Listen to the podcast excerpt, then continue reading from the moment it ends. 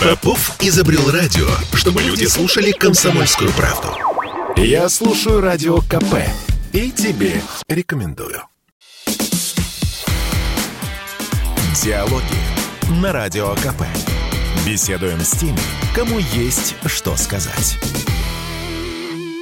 Всем здравствуйте! В эфире радио «Комсомольская правда». Я Сергей Мордан. Сегодня с нами в студии, с нами, со мной сегодня в студии Станислав Белковский, политолог на пенсии, а главное, большой русский писатель. Станислав, приветствую тебя. Приветствую, Сергей. А... Большой по габаритам, безусловно. А с нами это со всей гигантской аудиторией комсомольской правды. Да, с конечно. нашей прекрасной России настоящего. да. а, я знаешь, вот с чего хочу начать? Ты не поверишь. Со дня рождения Иосифа Виссарионовича Сталина. Как известно, есть разные версии, когда же он на самом деле родился. Да. А, то ли сегодня, то ли два дня назад. Но мы будем... А, ну, даже и по году, там, кажется, 78-м или 79-м Это само собой. Полемика, Гла- да. Главное по датам. Да. Главное по датам. Вот отец народов, он все равно внес там и в этом сумятицу в умы. Но я почему решил об этом поговорить? Меня, конечно, обескуражил сегодня своим заявлением министр промышленности Мантуров, замечательный человек, э, то есть э, он обладает массой достоинств, в том числе ну, довольно большим личным состоянием. А, если кто-то скажет, что Мардан завидует, да, да, да, я завидую, конечно, но я сейчас про другое. Когда вот человек с такой, э, скажем, своеобразной биографией вдруг решает в день рождения Сталина сказать, ну, некоторое количество добрых э, слов, ну, похвалить так вот, похлопать по плечу а, великого руководителя, что, ну, вот э, старик оставил нам кое-какую промышленность. И ведь не возникает даже мысли, даже тени сомнений в том, что этот самый мощный старик, он-то, в общем-то, еще Мантурова и расстрелял бы, наверное, сразу в первые же 10 минут. А ну, в первые 10 минут своего правления нет, конечно, в определенный момент. Тем более, все-таки логика массовых репрессий качественно отличается от логики точечных. Под каток массовых репрессий попадают все – независимо от их заслуг перед государством и отношений персонально субъективного вождя. Вот эту философскую разницу очень важно понимать. Массовые репрессии существуют для того, чтобы ни один человек не высоко ценил свою жизнь. Потому что когда человек не высоко ценит свою жизнь, им гораздо легче управлять, и он гораздо лучше становится и проще винтиком определенного тоталитарного механизма. Да? Поэтому в чем разница между точечными и массой? В том, что неважно, кто ты там. Может быть, ты мой сын, брат, жена, ты можешь попасть под каток в любой момент. Это генератор случайных чисел. Когда так сказать, он сработает, тогда ты попадешь под каток. Ну, конечно, если ты прямой враг, ты упадешь туда быстрее, как можно, да? но это отдельно. Прямых врагов же практически нет в условиях массовых репрессий. Есть просто люди, которые почему-то туда попали, потом начинают писать, товарищ Сталин, произошла чудовищная ошибка. Ну, а Денис Мантуров, видимо, адресуется к оборонно-промышленному комплексу, который он курирует, будучи неформальным представителем госкорпорации Ростехнологии и ее главы Сергея Викторовича Чемизова. Ну и, видимо, ОПК считается детищем Иосифа Виссарионовича Сталина, советской индустриализации. И ведь всякий чиновник такого уровня всегда говорит то, что хочет от него услышать босс. У господина Мантура два босса. Непосредственно это Чемизов, конечно, не Мишустин, которому он подчиняется лишь формально, ну и кто главный босс, понятно. Наверное, mm-hmm. он исходит из представления, что Владимир Владимирович Путин хотел бы это услышать. А вот как ты думаешь, mm-hmm. он не совершает ли ошибки? Потому что вот у меня за 20 лет ни, ни разу не возникало ощущение, что Путин является каким-то уж таким особенным поклонником Сталина. Нет, То есть, отдавая Пу... должное, конечно. Путин совершенно не является поклонником Сталина, бесспорно, и, и не коммунистом по взглядам, и не сторонником э, массовых репрессий, он мастер точечных ударов. Э, в самых разных сферах и формах. Э, но именно в этом смысле отдавать должное, да. Вот именно Путин признает, что если бы не Сталин, у нас не было бы такого мощного оборонно-промышленного комплекса, без него не было бы чем вооружать армию. Сегодняшние гиперзвуковые ракеты – это в значительной степени порождение того задела, который был создан при Сталине. А кроме того, поскольку общий выбор Путина не мазать черной краской ни одну эпоху, а находить хорошее в каждой, независимо от каких-то субъективных его приоритетов, то вот что было хорошего при Сталине, что-то было. И это хорошее сегодня, это наследие олицетворяет, олицетворяет российские технологии и Министерство промышленности и торговли во главе с Денисом Мантуровым. Слушай, ну и поскольку вот э, так получается, что мы постоянно э, там, вынуждены те или иные события нашей жизни сравнивать либо со Сталиным, либо с его эпохой, вот э, происходящей э, последние три дня такой затяжной э, ультиматум, угу. вот, который был озвучен, потом он начал дополняться какими-то дополнительными комментариями, все новыми новыми угрозами, детализацией этих угроз. Вот, и сегодня американцы должны были наконец на этот ультиматум ответить и, и не ответили. И вот лично я... Ну, еще время от... есть, с учетом разницы во времени, известного да, анекдота. День, да, день еще не Ты помнишь известный анекдот про Челленджер, нет? Нет ну как э, из э, Кремля звонят в Белый дом в Вашингтоне и приносят соболезнования по поводу катастрофы челнока Челленджер. На что им говорят, простите, он же еще не взлетел. Ах, черт, разница во времени. Да, да, да, совершенно верно. Так вот, э, я бы хотел твою позицию развернутую услышать по поводу этого самого ультиматума. Почему сейчас? Почему так? Ничего не предвещало. А если они не струсят, то что? Взгляд Станислава Белковского, угу. прошу. А, если мы уже говорили про Виссарионовича Сталина, то он, безусловно, был верховный жрец религии коммунизма, и у него был глобальный экспансионистский проект с этим связанный. А кроме того, он понимал, что не только вот машина массовых репрессий, не только репрессий как генератор тотального страха, а, и ГУЛАГ как поставщик бесплатной рабочей силы важны для победы этой системы в конечном счете, но и перманентная война или ожидание войны. Потому что в таких условиях тоталитаризм побеждает, безусловно, поскольку у него гораздо больше мобилизационный ресурс. И никакой демократический лидер никогда не скажет фразу «мамки новых нарожает», приписываемую, кажется, Клименту Ефремовичу Ворошилову. Да? А вот сегодня Китай, например, извините, отвлекся на секунду, да, он может забросать миллионом трупов Тайвань. Это не страшно. Но не Россия с Владимиром Путиным. Так не будет. Поэтому большой войны я по-прежнему не ожидаю. Э, э, почему сейчас? Ну, сейчас благоприятный с точки зрения Владимира Путина момент. Запад находится в полном раздрае системе расколов, в том числе по линии Америка, Европа, англосаксонский мир, континентальная Европа, старая Европа, новая Европа. Он Польшу уже чуть ли не исключает из Евросоюза, его, конечно, не исключат. Ну, но все тоже подходит к, опас, к опасной черте в отношениях между Польшей и единой Европой. Э, все политические разногласия обострились до степени и стадии, которые были непредставимы еще в минувшем десятилетии. То есть, грубо говоря, республиканцы и демократы старых добрых времен, предыдущих 20 лет, это почти одна и та же партия. Сегодня это трамписты и байденисты – это непримиримые лагеря, не говоря уже о левых, которые непримиримы по отношению к обоим. И к лагерю Трампа, и к лагерю Байдена. То есть поклонники Берни Сандерса и девиза «Берни or Bust». вот, вообще антиэлитные силы, которые особенно набрали вес в последние два года в связи с их кардинальным несогласием с антиковидной политикой, очень резко размежевавшей интересы элиты и всех остальных народов и уничтожив психологический средний класс, который еще недавно считал, что он почти богатый, а в эти два года он не, не, это вы почти нищие, вы не почти богатые. Это у вас иллюзия такая была. И это первое. Второе, холодная зима. Генерал Мороз снова должен сыграть на нашей стороне, потому что э, в Европе дефицит электроэнергии, э, вообще энергии энергоносителей э, в самых разных формах и проявлениях. И как раз вот от отключения, э, прекращения подачи газа по Ямалу Европе должно дать понять Западу, что все ответы на русские вопросы должны поступать быстро. Будь то сертификация Северного потока-2 или общая так называемая договоренность о безопасности, о гарантиях безопасности. Вот. И, как мне кажется, Владимир Путин считает и американского президента нынешнего вполне благоприятным партнером по таким переговорам. И сейчас самое важное все-таки начать переговоры официально. Угу. Это классическая логика разборки с шантажом. Да? Ты должен признать долг. Извини, пожалуйста, да. перебью А как же заявление, не заявление, точнее, а комментарии МИДа, которые вот должны были, так сказать, разъяснить э, тем, кто, может быть, недопонял сразу тональность и смысл этого ультиматума о том, что это вам а, уродом не меню, из которого да. выбирают, это комплексный обед. Вы его либо берете весь, вот, как говорила Гурченко в известном фильме, да, либо идете на выход. Вот, какие переговоры? Вы должны сказать «да», нет, да, и это было сказано, тем не менее сказано, что переговоры необходимы, они должны вот-вот начаться. Главное не тянуть резину, их надо mm-hmm. начинать как можно быстрее. Потому что если переговоры начнутся, это уже первая большая победа, успех Кремля, безусловно. Там, а, потому что а, еще, а, еще а, лет 10 успех? назад ответ был совершенно стандартный, это вообще не ваше дело. Какие гарантии безопасности? У вас и так есть все гарантии безопасности. А расширяться НАТО или не расширяться не вашего ума дело. Поэтому если переговоры начинаются, ну как устроено на разборке, например, если ты признаешь долг, Сумма долга – это другой вопрос, ее можно обсуждать. Главное, что ты признал в принципе долг и вошел в переговоры о долге. Угу. Если ты не признаешь долг, тогда с тебя что-то получить сложнее. И нужны какие-то экстраординарные меры, ресурсы, которых, может, у противоположной стороны и нет. А так все.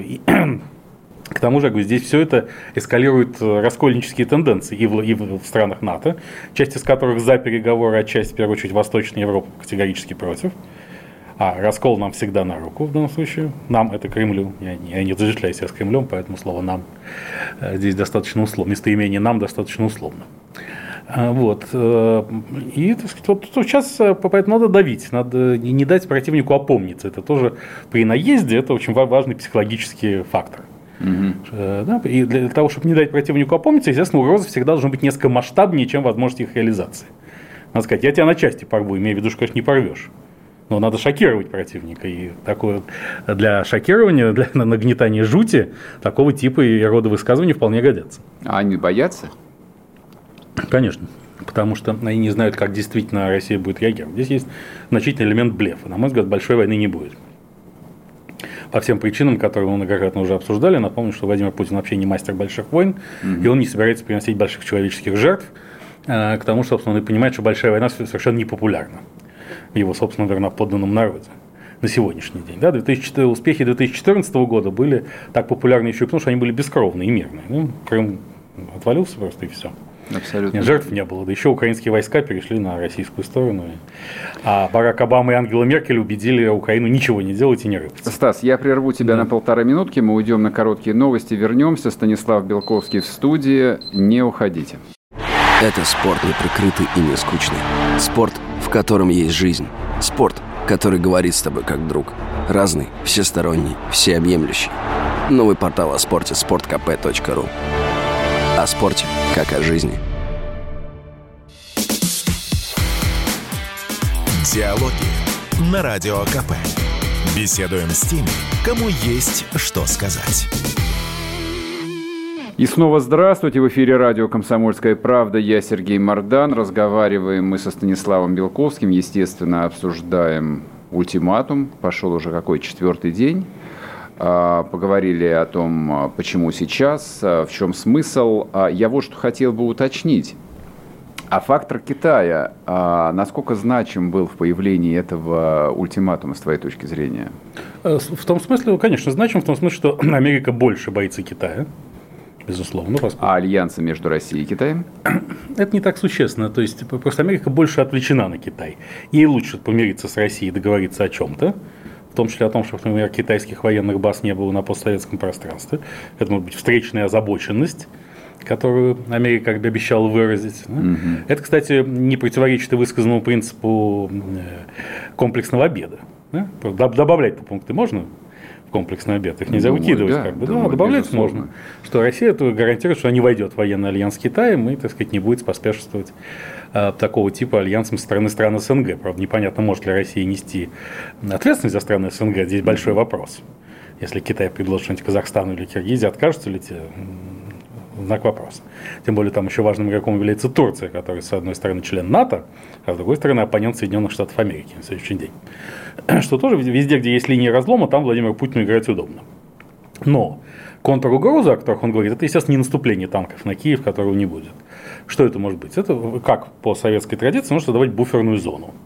Буферная зона чего может состоять? Из отдельных районов Донецкой и Луганской областей. И тогда вполне возможно, на мой взгляд, признание ДНР и ЛНР – сказать, военный протекторат над этими территориями по абхазско юго-осетинскому сценарию. Это размещение войск, хотя не ядерного оружия, конечно, это вот нереализуемая блеф угроза. С российской территории Путин не отпустит ядерное оружие, поскольку, в отличие от товарища Сталина, у него оборонительное сознание, а не наступательное. Но какие-то войска в Беларуси могут быть. Есть еще важные буферные территории, например, Сербия. И сейчас мы видим, как э, Россия все плотнее приживает Сербию к любящей груди. А, сегодня цены на газ достигли на спотовом рынке 2000 долларов за 1000 километров в Европе, а Сербия получает по 270, почти в 10 раз меньше. И Босния и Герцеговина. Здесь побывал у нас лидер боснийских сербов Милорад Додик, который с большим энтузиазмом вышел из Кремля, поехал к себе, и Нижняя палата парламента Республики Сербской уже решила, приняла решение о начале процесса отделения Человек с фамилией Додик, в общем, союзник так себе, должен я сказать. Ну, они все я, такие. Я, я, я, я посомневался бы, честно говоря, братья Додика можно в компанию. Жить, можно жить с фамилией Фердыщенко? Ну да. Поэтому Сербия и Босния тоже, так сказать, не дать Боснии вступить в НАТО, хотя с 2010 э, года эта страна имеет э, план уже действий по присоединению, по, по обретению членства в НАТО и так далее. Вот, собственно, и, конечно, еще остается какая-нибудь Венесуэла, где тоже можно по просьбе легитимного правительства разместить российские войска. Заметьте, все это формирование буферной зоны описано, но не требует никаких войн. Оно все осуществляется а. по просьбе легитимных правительств, б. в рамках признания права нации на самоопределение и на основании косовского прецедента, который создали США и которым, естественно, которым будет предъявлять Владимир Путин столько, сколько это возможно. Ну, кстати, вот с момента признания Косово мне там не казалось, что Россия хоть раз, в общем, так вот системно и убедительно его предъявила. Ну, так вот, э, как дразнил куда, а вот вы признали Косово. Ну, признали, так и вы признаете кого-нибудь в конце концов. Нет, ну и Абхазия, Южная Осетия и Крым все это признавали, ведь Крым успели признать да, перед тем, как присоединить к России. Э, значит, э, все это ну, было с апелляцией к Косовскому прецеденту, но раньше это было раньше. Когда Владимир Путин становился президентом, он был лучшим другом Америки и собирался вступать в НАТО.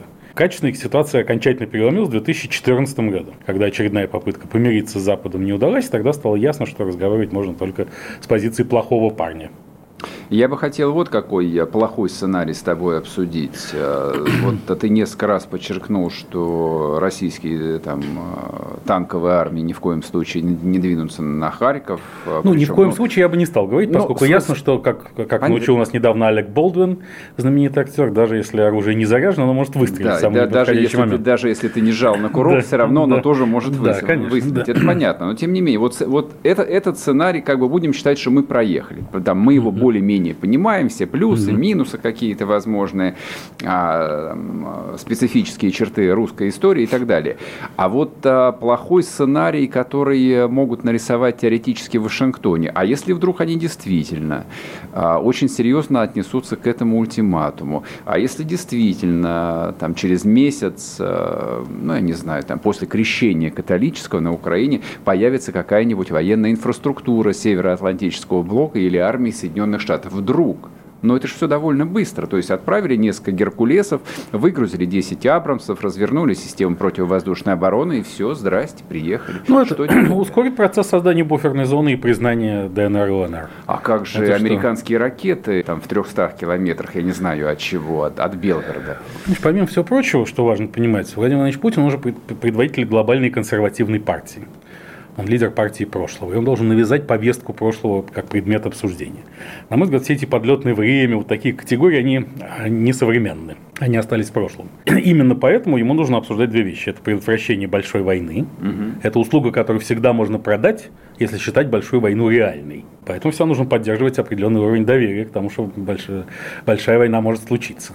А с твоей... То есть держите меня семеро. Да, да, я понимаю. А И твоей... второе, это опять же зависимость от старых, добрых, традиционных углеводородов mm-hmm. чтобы не дать миру возможность совершить энергетический переход. По крайней мере, пока Владимир Путин остается у власти и предво- неформально предводительствует в этой глобальной партии. А это может быть главной, на самом деле, причиной? Одной из, вот, одной, вот, одной из важных причин. Одной из важных причин. То есть, вот если говорить о реальных угрозах, так сказать, благополучию и э, политической субъектности Российской Федерации, мне так кажется, это совсем не американские ракеты, они, в общем, вот как э, там были поставлены в 70-х годах 20 века, примерно там сейчас и находится. А вот отказ от нефти и от газа... Да, конечно, конечно, это топлива, отдельный это самостоятельный да. фактор, да, конечно, разумеется. В принципе, мир должен задержаться в прошлом, хотя бы лет на 20, пока... Немало? На 20? Владимир Влад... лет на 50? Ну, а, нет, а это невозможно. Это принцип царя Эдипа. Сопротивляться невозможно, может только до, до, до определенного предела. А, но пока этот предел не достигнут, надо сопротивляться, с другой стороны. То есть будущее все равно грядет. Вопрос, когда. И, безусловно, для Владимира Владимировича важно, чтобы оно пришло не завтра, а ну, как минимум после 2036 года, когда все возможные теоретические сроки mm-hmm. его пребывания у власти будут исчерпаны. Я хотел бы... И в этом смысле он своего добивается. И китайский фактор, конечно, тоже важен, потому что уж точно э, Россию нужно исклю... Америка должна исключить Россию как потенциального реального союзника Китая, хотя никакой военный альянс между Китаем и Россией невозможен. Но Китаю вообще, по-моему, никакой военный союзник не нужен. Военный союзник, может, ему и нужен, но на вторых-третьих ролях, в подчиненном да, положении. Россия, ну, наверное, под, не подвозить, подвозить топливо топливо, Да, зерно, Россия же не знаю, хочет этого, поэтому, да, конечно, никакого, как сейчас говорят, там, аналога Варшавского договора между Россией и Китаем не будет, хотя бы потому, что Россия в нем, мягко говоря, не будет доминировать. Я бы хотел бы коротко обсудить еще Украину. Наши слушатели не любят говорить про Украину, на самом деле, хотя я вообще не знаю, кто теперь про Украину любит говорить, но поскольку... Ну, говорить вот... люблю я, поскольку я хорошо разбираюсь в этом деле. Конечно, любят ли наши слушатели конечно. слушать про Украину? Вот, э, от, вот э, как ведущий утреннего шоу отвечаю тебе. Вот я сразу вижу, как на глазах... Падают рейтинги. Да, рейтинги падают. Знаешь, это огромное счастье. Да, тема стала токсичной. Чем, чем менее интересна Украина, тем меньше вероятность народной поддержки войны с ней. Но тем не менее, поскольку вот Украина так или иначе, ну, упоминается так вот в проброс э, в этом ультиматуме и в этой теме, а я читаю украинскую прессу, я не вижу там никакой вообще обеспокоенности. Такое ощущение, что им до лампочки, будет война, не будет войны. У них там Порошенко вот уехал Нет, то ли им, в Польшу, конечно, не до лампочки, но они прекрасно понимают, что если Россия и Америка заинтересованы в нагнетании напряженности, каждый по своим причинам, Россия, чтобы продать товар, ну, то есть они создали Карибский кризис. Теперь Карибский кризис надо урегулировать, потому что не урегулировать его нельзя ибо это игра с нулевой суммой. Да? А, значит, поэтому Россия, обе стороны объявят себя победителями. Угу. Россия, потому что Владимир Путин остановил наступление продвижения НАТО на восток, а главный вышел на прямой диалог с США. То есть, наконец, почему еще важен сам факт переговоров? Что впервые за 30 лет, это 30 с лишним лет, США признали Россию равноправным партнером, равноправной стороной переговоров по каким по глобальным вопросам. Выигрыш. США предотвратили большую войну и лично дедушка Байден, Леонид Ильич, на современной политике, предотвратил большую войну, что тоже будет преподноситься как выигрыш. Украина в проигрыше в этом ситуации, безусловно. Поэтому она должна и давать понять, что никакой большой войны не готовится. Мы не верим этому блефу. И поэтому, ребят, мы будем требовать, чтобы нашу безопасность э, обеспечивали, независимо от того, так сказать, вот, от, от ваших всех инсинуаций на тему, что, так сказать, держите меня семеро. Я, честно говоря, вот, э, ну, я не настолько искушен в украинской политике, но то, что читаю я там или смотрю угу. украинские телеканалы, да мне кажется, там народ вот не строит таких сложных построений, что вот у этих у взрослых парней там какой-то карибский кризис, а мы сейчас все Нет, а, а, Они просто заняты своими делами. Вот у меня такое Нет, ощущение. ну, потому что у них и дела есть. У них же есть демократия, соответственно, есть публичная политическая борьба, угу. которая есть не везде, как ты знаешь. И вот, собственно, они и очень заняты. Конечно, потому что сейчас э, предъявлено уже обвинение в государственной измене бывшему президенту Петру Алексеевичу Порошенко. Он скоропалительно покинул страну. А, на самом деле покинул... Плановую поездку, как он сообщил. Разумеется, это все видели, как он не убегал uh-huh. в эту плановую поездку с криком «Поехали, твою мать!», убегая буквально от следователя с этой повесткой. Значит, причем кричал по-русски, а не на государственном языке. А тем самым э, добавив доказательство, что он предатель и работает на э, Путина. Ну, в этом смысле ничего Петру Алексеевичу терять нечего, поскольку, безусловно, в э, какой-то существенной роли больше в украинской политике он не сыграл бы в любом случае. Как всякий бывший бывший президент, он, безусловно, считает, что народ его в тайне обожает и хочет вернуть к власти. Я знаю много таких бывших mm-hmm. президентов, даже лично, не говоря уже просто об объектах удаленных наблюдений. Но нет, народ не обожает его и не хочет вернуть его к власти, поэтому будет он в Украине сидеть в тюрьме или на Украине, или находиться за границей, разницы политически никакой нет. Прерву на полторы минуты, а послушаем новости и вернемся. Станислав Белковский в студии. Не уходите в семье и без меня, как говорится. Но, тем не менее, я вот э, олицетворяю собой, ну пусть кривенько, но образ будущего России. Единственный человек, который может зажигательно рассказывать про банковский сектор и потребительскую корзину – рок-звезда от мира экономики Никита Кричевский. Плачу за всех! Он разбирается в мировых трендах, строит прогнозы и знает, что надо делать. Не слушайте вы людей, которые выучили несколько экономических э, фраз, терминов, и теперь ими щеголяют направо и налево.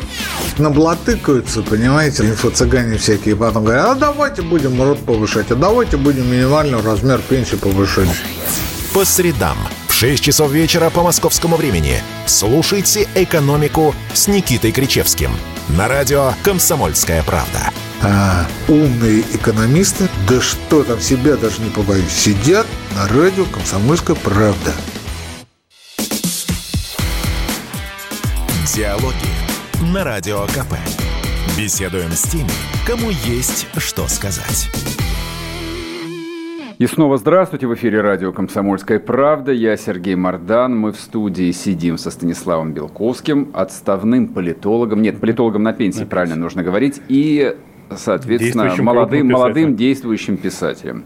А мы начали говорить об Украине, уж простите, да, знаем, что тема так немножечко да, надоела кстати, за 8 вот лет, но Станиславу есть что сказать. Да, я просто хотел закончить, закруглить эту тему напоминанием о том, что у меня есть организация ФСБ, это фонд Станислава Белковского, в рамках этой организации мы затеяли проект элитного спецподразделения под рабочим названием «Форс-мажор», что переводится как «непреодолимые силы».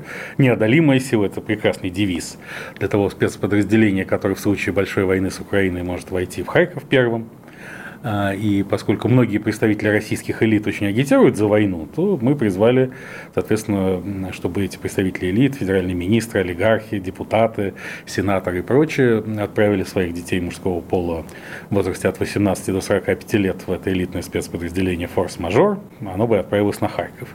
Сейчас изучаем реакцию. Вот в следующую субботу в очередной своей программе будут быть первичные итоги, как там то пошло, как вообще, есть ли еще интерес у каких-то слоев общества к мобилизации и отправке, сказать, потому что это было бы честно и логично, согласись. Ну? Не знаю, слушай, говорят, что нынче большой э, конкурс, не всякого даже в армию берут, а уж э, ты имеешь в виду на войну. Ну, я имею в виду именно элитных детей, элитных пород, именно детей тех людей, которые постоянно рассуждают о том, что неплохо бы им придется позвонить, нанести, придется нанести, им позвонить Шойгу и попросить нанести об решающий да. военный удар, мне кажется, это абсолютно, тем более, э, когда часть элит элитных детей будет сидеть, так сказать, не нюхать всякие э, неразрешенные вещества в барах на Патриарших прудах или на Рублевке, а пойдет смертью храбрых на площади Свободы в Харькове, само отношение многонационального народа РФ к нашим элитам может измениться в лучшую сторону? Я озадачен, честно говоря, этим предложением. А с одной стороны, я, безусловно, за. То есть я считаю, что в условиях тотальной войны, угу. вот, а большая война, она, в общем, может быть исключительно как в старом добром да. 20 веке и никакой другой. Конечно, да, все, всем, конечно, придется Именно поэтому я считаю, что ее не будет.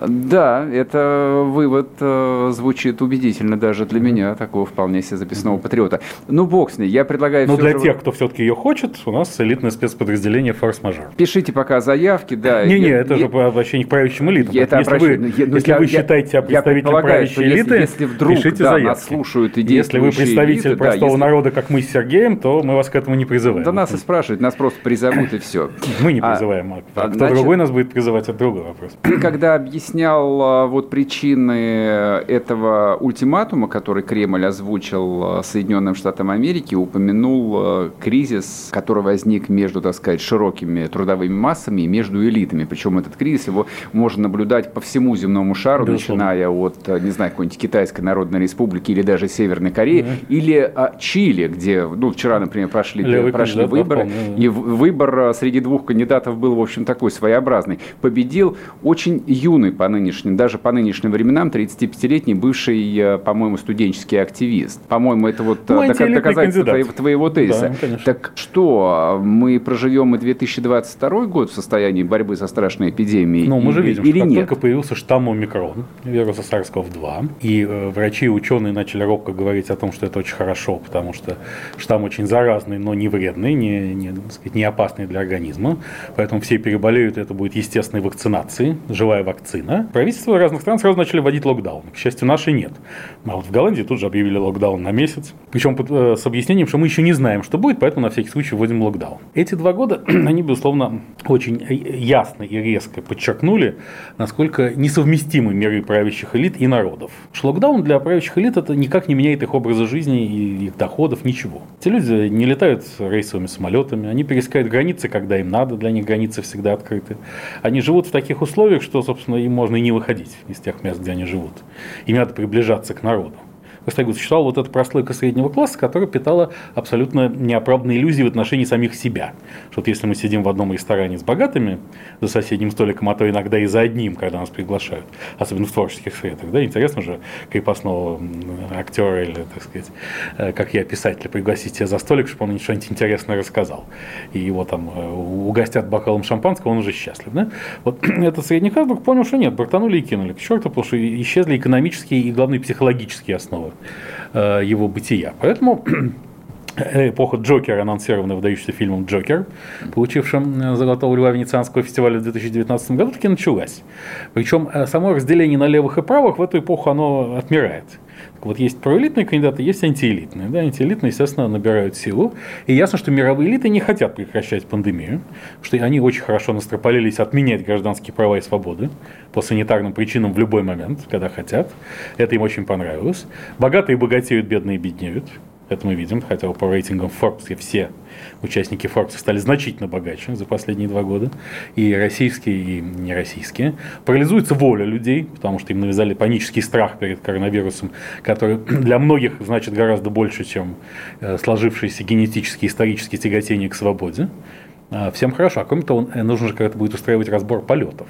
Вот говорится, что несколько десятков триллионов долларов мировая экономика потеряла. Это, во-первых, говорит о том, сколько лишних ресурсов есть в мировой экономике. Поэтому, как говорят, что у нас э, у мира нет возможности вводить безусловный базовый доход, это ерунда. Он есть.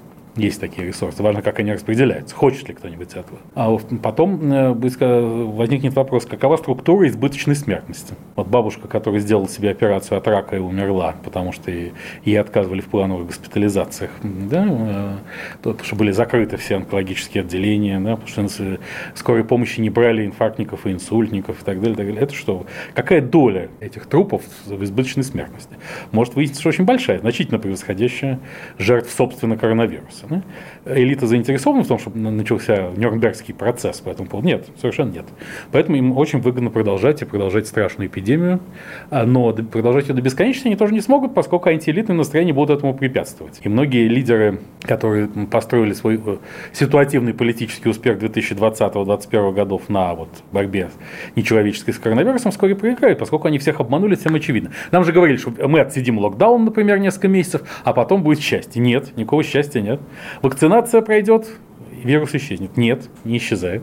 Локдауны вводятся и вводятся по-прежнему. Стас, а кто эти лидеры, которые вот э, заработали какой-то политический капитал во время этой борьбы? Потому что все, в общем, по-моему, играли в одну и ту же игру. Да. Мало, мало, мало. Но это не, не скоординированная игра, это, это не мировой же масонский заговор. Так, а кого? Я понимаю. Это, а, вот, это э, классические элиты, кого, сложившиеся, кого э, сложившиеся за последние 30 лет после прекращения холодной войны. Да? Для этого должны быть победители. Для того, чтобы устроить Нюрнбергский процесс, должны быть державы-победительницы а их нет. Да, их не пока нет, только ну, их, э, если эпидемия будет продолжаться, их и не будет. Поэтому лучше поддерживать состояние перманентной эпидемии. А вот такой, э, такая парадоксальная мысль мне в голову пришла. А Путин, он э, часть элит или Путин, он такой почти Джокер? вот в этой элитарной тусовке? С точки зрения Запада он скорее Джокер. С нашей точки зрения, нашего многонационального народа РФ, он часть элит. Ну и Джокер отчасти тоже. Во всяком случае, он не собирается идти на конфликт собственный, э, с собственным народом, потому что его и так все устраивает. В этом смысле именно поэтому съехали с темы QR-кодов. Угу. Э, ну, я не, не уверен, что ее отменили. Я думаю, все-таки в 2020 году будет попытка их снова ввести. Ну, не снова, а ввести потому что это очень удобный инструмент наблюдения за людьми, так сказать, мониторинга перемещения физических лиц, прекрасный. Один из многих, конечно, в структуре большого брата, но по-своему очень полезный. Это никак не будет связано с эпидемией, эти QR-коды, потому что как-то в процессе борьбы с QR-кодами э, само, сам собой рассосался вопрос, они вводятся временно или навсегда. Так вообще что навсегда, потому что никаких обещаний вводить их временно не было когда анонсировались эти проекты. Но сейчас Кремль делает вид, что он, так сказать, э, и не собирался вводить QR-коды, а устроил такую политтехнологическую интригу, чтобы заставить всех вакцинироваться.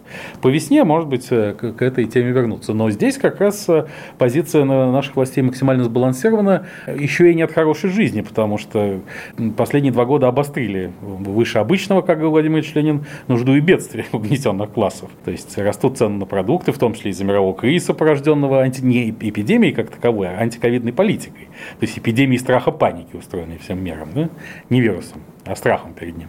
Вот. Э, и тут еще устроить э, локдаун всему благочестивому народу честному нехорошо. Да? Поэтому, так сказать, э, Владимир Владимирович этого не делает. Мне сегодня на глаза попалась такая экономическая версия о том, что два года борьбы вот со страшной пандемией закончатся совсем не потому, что появится чудодейственный омикрон, который вытеснит вот все остальные э, там опасные штаммы. А вот какое объяснение предложил человек. А примерно 40% всех денег, которые сейчас в ходу в мировой экономике, были имитированы, да. нарисованы на компьютерах именно за последний год. Разумеется. То есть гиперинфляция инфляция практически неизбежна. Ни, ничто не в силах Оно уже ее началось, собственно, оно порождает огромный рост цен на все, особенно на продовольствие. Э, Так сказать, от чего, опять же, элиты не страдают, Страдают угнетенные классы страны, страдают, да, всего, и бедные да. страны, и бедные слои э, в богатых странах, конечно.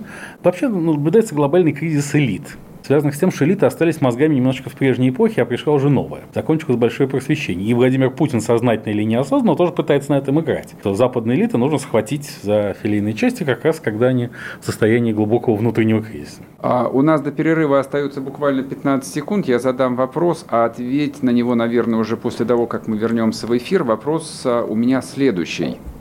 С ковид-паспортами я тут скорее с тобой э, не соглашусь. То есть, с моей точки зрения, есть гораздо больше технических средств, которые не вызывают такого вот общественного напряжения, Есть но которые, больше, есть да, такие, которые дублируют. да. Нет, хорошего, как и денег, в принципе, много, не, бывает, бы- да, много не бывает.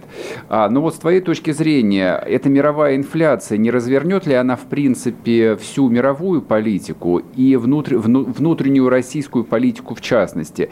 А, не повернет ли Путин резко вот этот вот корабль российской государственности? Ну, я отвечу после перерыва. Сразу, сразу, Ответ коротко нет. Без минуты на обсуждение. Как Да. когда нет, а почему, ра- расскажем Вернемся после после перерыва, не уходите и все узнаете.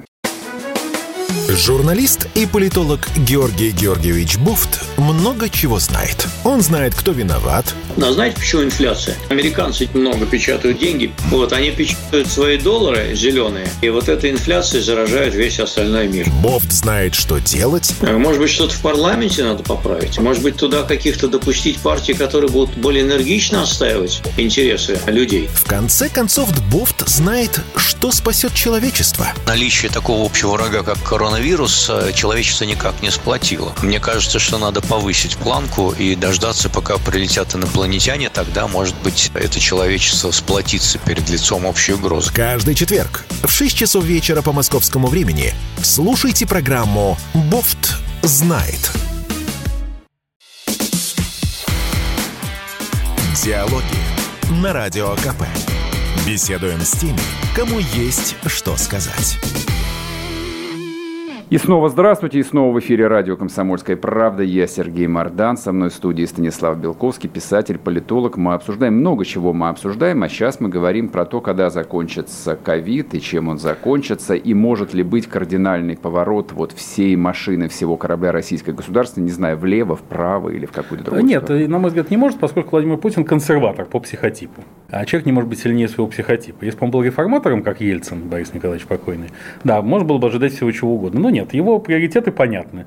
В частности, они связаны с тем, чтобы никому лишних денег не давать. Ну, подбросить немножечко на бедность всегда можно, что, опять же, имеет больше психологическое значение, Почему, чем собственно, нет, прости, я перебиваю тебя. Денег ведь как у дурака фантиков. Правильно, но в российском бюджете. Спички Чё- чё- нет, чё жалеть? позиция Владимира Владимировича, которую мы наблюдали на протяжении двух с лишним десятилетий его правления. И с учетом его консерватизма нет оснований полагать, что она изменится. Когда бы то ни было, стоит в следующем. Накормить русского человека невозможно. Его можно удовлетворить, но не- это не, не синонимично накормить. Сколько денег не давай, их проедят, потом забудут, что они были, и выйдут с требованиями следующего порядка. Да? Поэтому лучше, вот, как бы, не, не жили хорошо, нечего и начинать, тем более, что все равно при Путине жили так сытно, как никогда в русской истории до то ли. О, Поэтому не надо начинать. Вот наши резервы нам нужны, потому что черный день еще не настал, к счастью. То, что происходит, это не черный день. Это так, серо-бурмалиновый. Нет, нет. А если мы все раздадим, а потом нас не будет на черный день, тут-то мы и рухнем. И эта позиция не изменится. В этом смысле Эльвира Сахибзадовна Набиулина, столь критикуемая ее оппонентами, абсолютно единомышленник Владимира Владимировича. Именно поэтому она сидит на этом посту и просто так снята не будет. Конечно, Олег Владимирович Дерипаский, ее основной оппонент, очень упорный игрок и боец. Но, я говорю, Набиулина абсолютный путинист, а он набиулинец. Поэтому резкого разворота не будет. Вот в этой связи а в российских элитах, а, с твоей точки зрения, есть ли какая-нибудь внутренняя оппозиция, там, в том числе и ковидной политики, вот, а, в том числе в области формирования, ну, какой консолидированного взгляда на будущее страны, на будущее вот этих вот элит, на возможное появление какого-то чисто русского Джокера? Ну, не один- Они монолитные или нет? По отношению к Кремлю, да. Никто не собирается свергать. По, по отношению к Кремлю я даже не сомневался бы. А вот по отношению к политике Кремля, нет, а, ковидной политике Кремля. По отношению, нет, естественно, элиты в этом смысле не монолитные. И тот же Олег Владимирович Дерипаска, например, он очень ярко манифестирует себя как человек с определенным комплексом политико-экономических идей, не совпадающих с генеральной линией партии. Видно, что у этого человека есть не только политические амбиции, но и их концептуальное наполнение. Угу. Ну, никто же не будет воевать за власть. Да? Это все так, так или иначе сводится к определенным лоббистским интригам, да, которые не приведут к смене курса, пока Владимир Путин остается у руля. А сколько он остается, это неизвестно еще, да? в том числе ему самому, поскольку решение о 2024 году он будет принимать в 2023 как всякий человек такого, опять же, психотипа. Ну вот. Э, эти борения внутри элит, они имеют какие-то, могут иметь корпоративные последствия. Ну, например, вот Олег Владимирович Дерипаски все время говорит и даже вступил в полемику с Михаилом Борисовичем Ходорковским, как я увидел и прочитал, не ради Ходорковского. Это был просто повод поговорить о том, что Норильский никель был приватизирован несправедливо, и, в общем, правильно бы Владимиру Олеговичу Потанину расстаться с э, контрольным пакетом. Вот всякие вот такого типа войны внутриэлитные возможны, их верховным арбитром все равно останется президент Путин, но курс определяется в одном месте, и кардинальных его изменений не будет, как их и не было на всем протяжении э, истории России путинского периода. А есть одна область русской жизни, за которой я знаю, просто ты очень внимательно следишь, это жизнь Русской Православной Церкви, и вот заявление, которое сделал позавчера митрополит Екатеринбургский, да. А такое очень сдержанное, я сказал бы, почти оппозиционное в плане и QR-кодов, в плане вот этих вот вакцинных паспортов, он, в общем, категорически сказал, что это способ разделения народа, Безусловно. а не консолидации. Я... Довольно внезапно прозвучало это ведь. Как ты, возможно, часть нашей аудитории знает, я безо всякого восторга отношусь к священному началу РПЦМП. Но в данном случае митрополит Владыка Кульберг, э, это его фамилия, абсолютно да. прав.